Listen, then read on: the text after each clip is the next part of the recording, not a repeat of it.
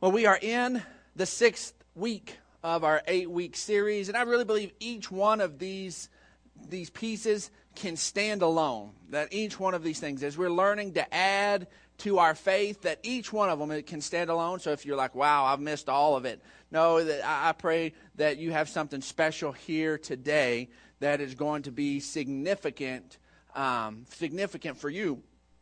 But this is one that I believe it's positioned because the next two, a proper understanding for today, a proper understanding for today, is what gives us a proper understanding of the next two pieces because we can get confused on what godliness is and think that we understand what kindness and love is. We think we understand those, and those are what the next two that we're going to discuss. So if you've got your YouVersion app open, if you've got your notes, let's just get into this. That our relationship with God should be about knowing God better and trusting Him more. And as we live this out, our faith grows and it impacts every area of our lives, our whole lives. Everything, not just our Sunday morning hours where we set the alarm and we get up and we go do this thing called church and then we go have lunch and then we kind of punch that piece of our week through and then we move on. No, it, it, it affects every piece. Growing in goodness affects everything. It affects how we deal with each other. It affects how we, how we respond. It affects what we do with our time and our resources. It affects our job and our recreation activities and every piece of our lives. We've looked at this passage over and over and over again, and guess what? We are not done. 2 Peter 1. We're going to start in verse 5. It says, For this very reason, make every effort to add to your faith goodness, and to goodness knowledge, and to knowledge self control, and to self control perseverance, and to perseverance godliness, which is what we're going to look at today, and to godliness mutual affection or kindness, and to mutual affection love. For if you possess these qualities in increasing measure, if they're growing, whether they're growing at a turtle's pace or they're just like, whoo, they're just growing super fast, if you have them in an increasing measure, they will keep you from being ineffective and unproductive in the knowledge of our Lord Jesus Christ. If you've been here before, you understand, we talk about it all the time, that Jesus is the Son of God. He is the only answer for the sin and the, the shortcomings that has, has separated us from God. That He's handled it 100%, and there's no work that we do other than to just believe. Just believe that, it, that, it is, that this message is right, and it is so good, and that's what we do. But as we do this, as we do this and we, and we embrace this truth, if we're going to make sure that, that we have this and we aren't ineffective and unproductive, then we have to make sure that we allow these things to grow in our lives. It says, But whoever does not have them is nearsighted and blind, forgetting that they have been cleansed from their past sins. Every time we get tripped up in this area, we forget that grace came in and changed everything. As long as we stay focused on the fact that grace changes it all, we will keep growing in it. But as soon as we get off of that, it jacks us up. Because the truth is, is so many times we want life to go our way. We want things to go, and we, we want everything to fall into our little order, in our little plan. We think the Bible ought to reflect what we want for us. We think that that's the way it ought to be, when really, if we're going to grow in this, we have to embrace that, you know, what the Bible says is what I really need, even more than what I understand it to be at the time. When Weston, my 14 uh, year old, uh, was five, we had, uh, had, we were all sitting around the, the living room and we were just chilling. And uh, Weston comes into the uh, uh, comes into the living room, and something had happened. His older brother Keenan had done something to him, and we didn't know, but we could tell Weston was flustered. And Weston at least understood, you know, being raised in a minister's home, you know, you hope they pick up something along the way that, uh, you know, that the scriptures were important, that the Bible is important. So Weston came in, and uh, he was huffed up and upset, and he said, I made up a scripture today. Okay, we're already jacked up, already. But now I'm just curious. Maybe it's something the Bible already says. Maybe it is. And so he comes in he says, I made up a scripture today. I said, hmm, what was it? He said, Don't turn off the light while somebody's in there. At some point, his brother had closed him in the dark, and he decided his answer to it was just to make the Bible be on his side. I'm going to make up a scripture. I'm going to add a little bit to this, which to a five year old, understanding that uh, you want to find it in the Word is a good thing. Understanding that we can't adjust it, uh, we can't do it on our own, we can't make it go there. Um, is something you have to grow in because the truth is is that it is an immature view to be able to think that the Bible should reflect everything that we want. That the Bible is somehow a means for us to get our own agenda done. And it's not. It's not. Our agendas are too small. They're too selfish. Their plan's not big enough. God has wired us for something too big. And for us to get on plan with God, the first thing we have to do is say, God, I want what you want. I want to be in sync with you. I don't want the Bible to reflect what's in my heart. I want my heart to reflect you. And the truth is, is this big scary word, godliness, is when our lives reflect the heart of God. You know, when we go through and we look at some of these other words and we, we look at this thing and it, it says that make um, every effort to add to your faith goodness. We understand goodness. We might, on some level, every once in a while, even say, we're good. We did something good. We recognize good when it shows up. We add to our faith knowledge. We might would say that we're knowledgeable on something that we understand a little bit of knowledge. We might would say that. But we might would even go to the place that we understand self-control and perseverance and all of these other places. But when we get to this one, godliness, there's something in us that goes, ah, I understand good. I understand growing in knowledge, even in some self control and some perseverance. But godliness? To say that I'm, I'm godly? To say that that could be a word that I would, I would want to attain to, that seems so intimidating. It seems like so, something that's not even hardly achievable, that there's just a handful of people that I would stick the term godly on, and they usually only exhibit it in bursts. This is that one where we can pull back if we don't understand what godliness is. We can have this idea of what godliness is because of, of having this thing where somebody is, uh, well, our, our culture will say, well, you know, that cleanliness is next to godliness. Well, then godliness is something that where everything's in order and nothing's out of place and everything's perfect and everything is, is always clean and tidy and organized and exactly where it should be.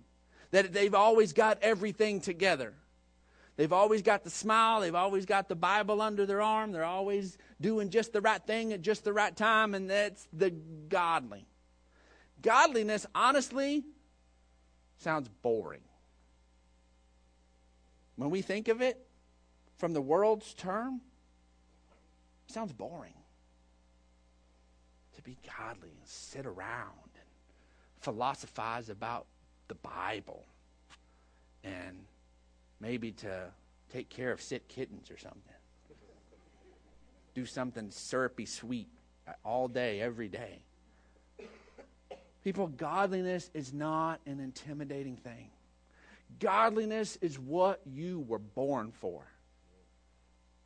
That's why you are made in the image of God. But so that you can display and live a godly life. Of everything that as believers that we should desire and want and ask God to grow in us, we should have the boldness to say, God, let my life be defined as godly. But if we don't understand what that is, we'll freak out. We'll even talk ourselves out of it and say we don't even really want it. Because it feels like it's so far away from us. But it's not. Godliness is the, is the you God created you to be. Godliness changes everything. Let's look at 2 Peter 1, because it all comes from the grace of God. We're going to back up a few verses from where we started. It says, His divine power has given us everything we need for a godly life. This is not dependent on you. His divine power has given you everything you need to have a godly life. It's not something you got to work up on your own. You have the God nature alive on the inside of you. And all we have to do is get our own selfish concerns out of the way. And guess what comes streaming out? Godliness. When we get our own selfish motivations pushed out of the, out of sight, that's why we have to have self-control from, from the Holy Spirit. That's why we have to have perseverance from the Holy Spirit because we'll stay the course. And when that begins to happen, boop, godliness just pops out. It just becomes rolling out of our lives. It says, through these he has given us his great and precious promises so that through them you may participate in the divine nature or even the godly nature. Through the per, through his promises we get to participate in it. It's something that's already happening. Guess what? God is being godly all the time. Yeah, crazy. God's being godly all the time. So we get on page with Him, and guess what we're doing? We're being godly. We're reflecting His heart. We're treating people the way He would treat them if He was in our skin and looking at them in, in their face. That's godliness. We're doing the thing that ought to be done in that moment if Jesus was in our skin and doing that. That's godliness. If his job was to plug in these speakers and do all that kind of stuff, he would do them in a God honoring way. Remember, Jesus was a carpenter, and he was a godly carpenter. He reflected the heart of his Father in just the daily routine of his life. It's not just stuff that's all that we think of as spiritual. You are a spirit being. Everything about your life is spiritual. And as soon as you forget that, that's when we get wrapped up in the carnal again, in the, in the stuff that's going away. You're a spirit being first. Your assignment is wrapped up in that. That's why it begins to say that having escaped the corruption in this world caused by its evil desires, our evil desires is what hijacks us and makes us ungodly. When we're staying in the flow with the Spirit, godliness just, whoop, here it comes. We get our evil desires in there, and all of a sudden it jacks everything up.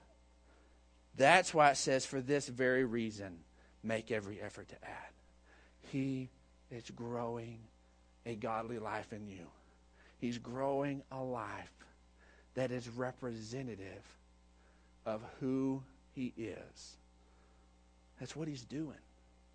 And guess what? People notice. People notice. I've shared this story before. It's my, my biggest example. And I love it because we just did a, a child dedication, and so many people think that, that maybe kids just they can't make a difference. But they can. And whenever I was in elementary school, third, fourth grade, I got real excited about the things of God. My family was plugged into a really great church, and, and I got real excited just about, about God and, and wanting to just just honor Him and, and serve Him. And I, and I didn't know exactly how to do that. And so, but I thought that, okay, carrying a Bible seemed like a good thing to do. Okay, that's a childlike view of being godly. So I carried, you know, me a little Bible around, and then and I would share and I'd ask to pray with people, and I'd talk to people over there at Goliad Elementary in Odessa, Texas, and I would sit over there, and then people got to know me as a guy who was a guy who was, you know, my peers got to know he was a guy of faith.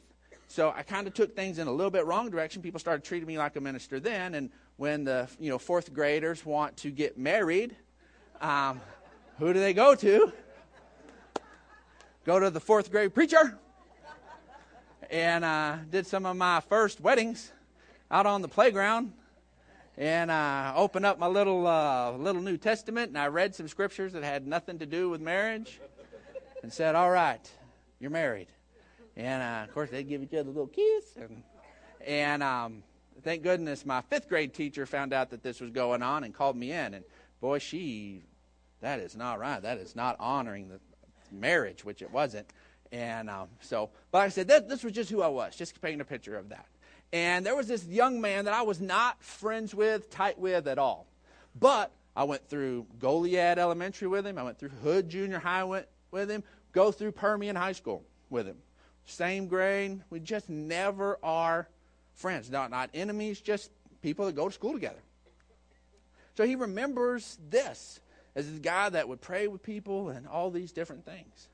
And when I'm sitting there, it's my senior year at the Permian football game. That was back when Permian actually would win. And um, and uh, so it's true, they really did. And uh, it's not a rumor. And uh, and so uh, anyway, so we uh, um, there in the in the stands, and I'm not even conscious of it. But f- about four people down is Bobby, and he's sitting about four people down from me. We're sitting there watching the game. I'm talking. One of our guys fumbles, does something bad, and so and then I just yell, and as I'm yelling, my life from the fourth grade to my life as a 12th grader altered significantly, and I'm just cussing. I'm just dropping the F word. I'm just like being a knucklehead. I'm yelling it, and um, and so uh, and so and all of a sudden, then Bobby, I see this head come out, four people down. He's like, Brandon Clark, is that you? And I'm like, yeah. He said, man, you used to be such a blankety blank holy roller. You're finally one of us. This was years later. Oh my gosh. I was going to go party that night, ruin that. Man, the just punched me in the gut.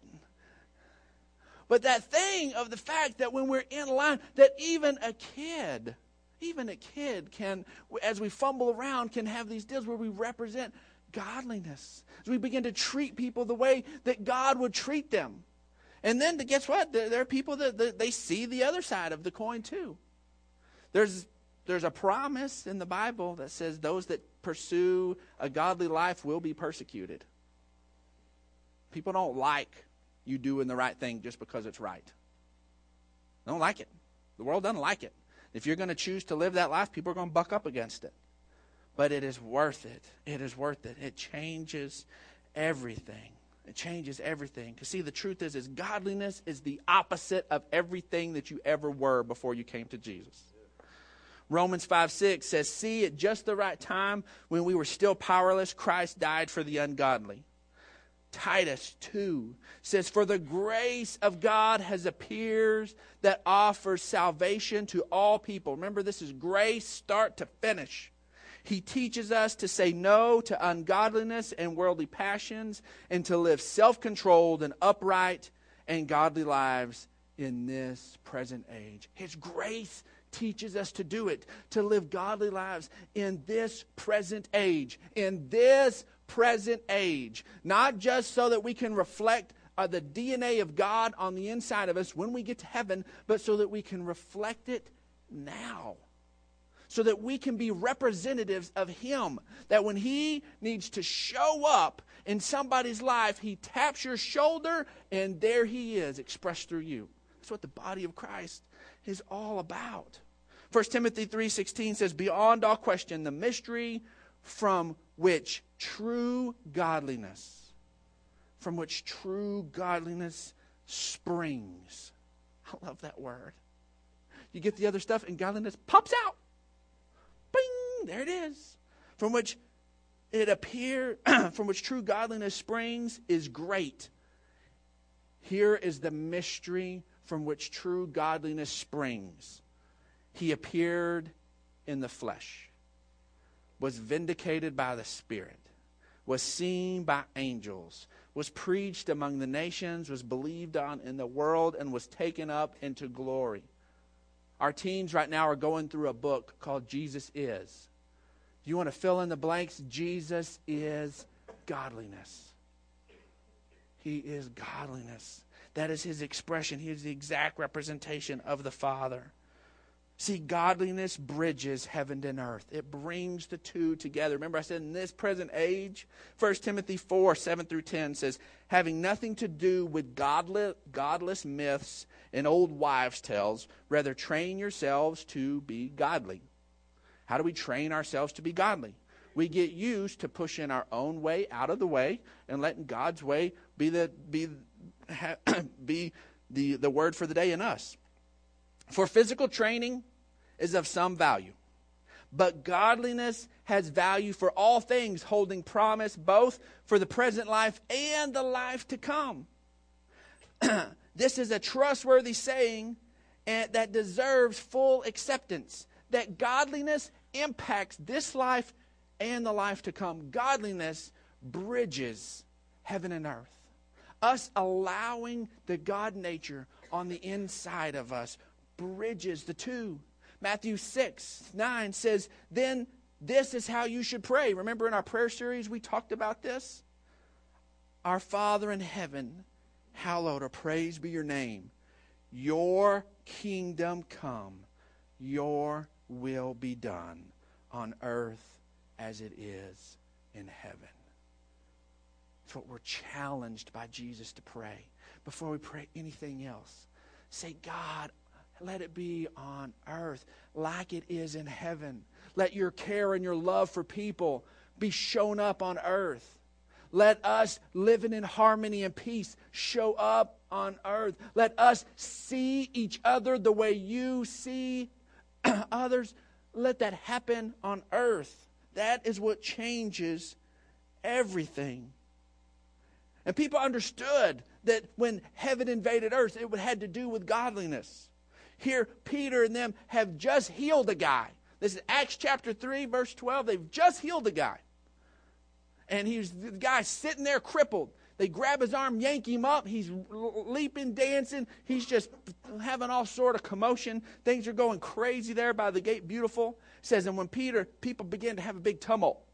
It says, and when Peter saw this, he said to them, fellow Israelites, why does this surprise you? Why do you stare at us as if our own power or godliness, by our own power or godliness, we made this man walk? Everybody intrinsically understood, and Peter had to address it. The godliness that when heaven invaded earth, where the guy that was crippled is not crippled anymore, that it was the nature of God Himself and nothing they worked up. It changed everything. And just as we close down, I want us to understand that a, simply a godly life is a life that blesses others. It blesses others. It lives to be God's hands and feet to others. 1 Timothy 2 1 through 4 says, I urge then, first of all, that petitions, prayers, intercession, and thanksgiving be made for all people, for kings and all those in authority, that we may live peaceful and quiet lives in all godliness and holiness. Why? This is good and pleases God our Savior, who wants all people to be saved and come to a knowledge of the truth. My, my fourth grade moments of godliness were impacting a guy I didn't even have any idea that the Holy Spirit was working in him. I didn't even have any idea. Had I continued in that, who knows? Who knows? Maybe I would have got to have a conversation with him. Maybe I would have got to be a part of that. I'm praying that, that his life is, is, is very different and his views on that are very different at this day. But it changes everything.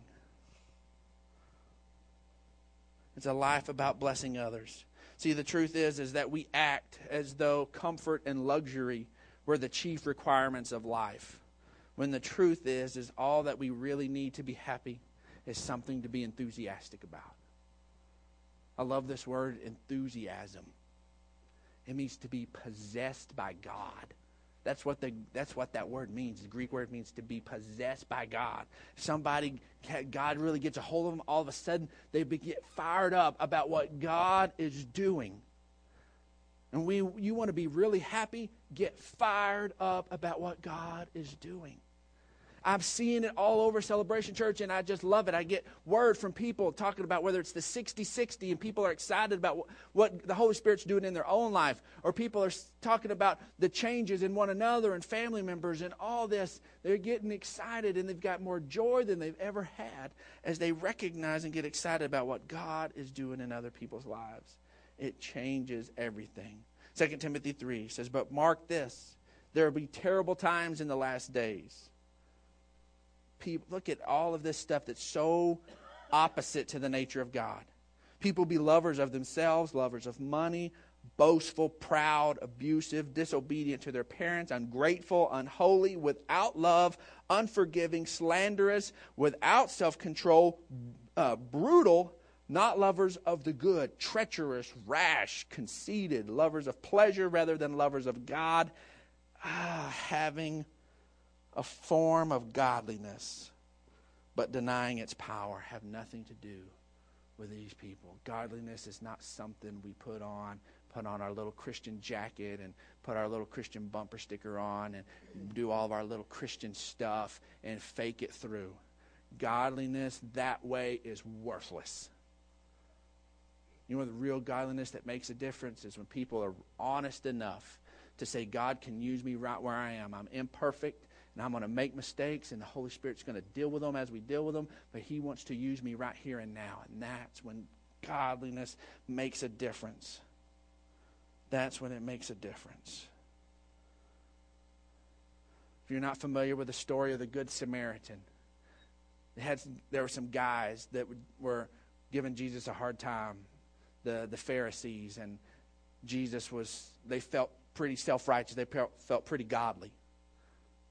And Jesus wanted to remind them that they're not, show them that they're not. tells a story about a guy that gets the snot beat out of him, gets robbed and just messed up. says he's stripped naked. This guy's just, I mean, he's just had it, and he's left on the side of the road for dead. Here comes a guy who's a, who's a priest. Here he comes. He's all dressed up. He looks the part. It looks like here's a holy man. If somebody's going to bring God into this situation, here he comes. And what does he do? Goes around, gets on the other side of the road, doesn't do a thing. And Jesus says, then another guy comes by, and they're hoping, all right, maybe this guy's going to do it. This guy's a Levite. This is another guy who they esteem that is automatically kind of a, a holy, godly guy. In Jesus' story, he comes along. He's all in his stuff, and he skirts the guy, and he gets on the edge as well and goes around him. Then Jesus brings a third guy into the story, a third guy. In our culture, in the Christian culture, he, he would have, Jesus want to smack us around a little bit? He'd probably have said it was a, it was a Muslim. Probably said it was somebody that we would say was out to get us and to hurt us. He says it's a guy named, that's a Samaritan. This is a guy that was despised by the Jewish people. It says this Samaritan guy comes along and he sees the guy in the ditch. And he quits what he's doing. He's on his road somewhere. Nobody is just hanging out halfway between Jerusalem and Jericho. It's a mean place. People get beat up and left for dead there. He's on his way somewhere. He's got stuff to do. He goes, he bends down, he picks the guy up, he takes care of him, he puts him on his donkey that he was riding a cushy ride on, he now is walking, takes the guy in, finds an inn, makes sure he's taken care of, pours oil and wine on him, makes sure all of his wounds are tended, takes money out of his pocket, says this should cover him for a few days. I'm going to come. You take your, the best care you possibly can, and when I get back anything you've spent, I'm going to pay for it. Gives this innkeeper a blank check. Says, just take good care of this guy. Jesus says, who did right? Everybody's quiet. They have to hang their heads. Go that. They couldn't even say it. They would, it says they didn't even say the Samaritan. It says the one that showed compassion on him. They couldn't even bring their lips to say it. Godliness, folks, it's just when we let God move in us through compassion and let his heart be expressed for people. That's all it is. You want to have a godly home? You don't have to have praise music blasting all the time and read two chapters before every meal and, and do all these different things. Treat your kids like they're precious, like they're a gift from God. Treat your spouse like God sees them, even if they were a jerk that day. Because God's still loving them, so you still love them. You want to have a godly home? Begin to interact that way. You want to have a, a godly work environment? Begin to interact with your boss the way Jesus would deal with him if Jesus was employed by that guy.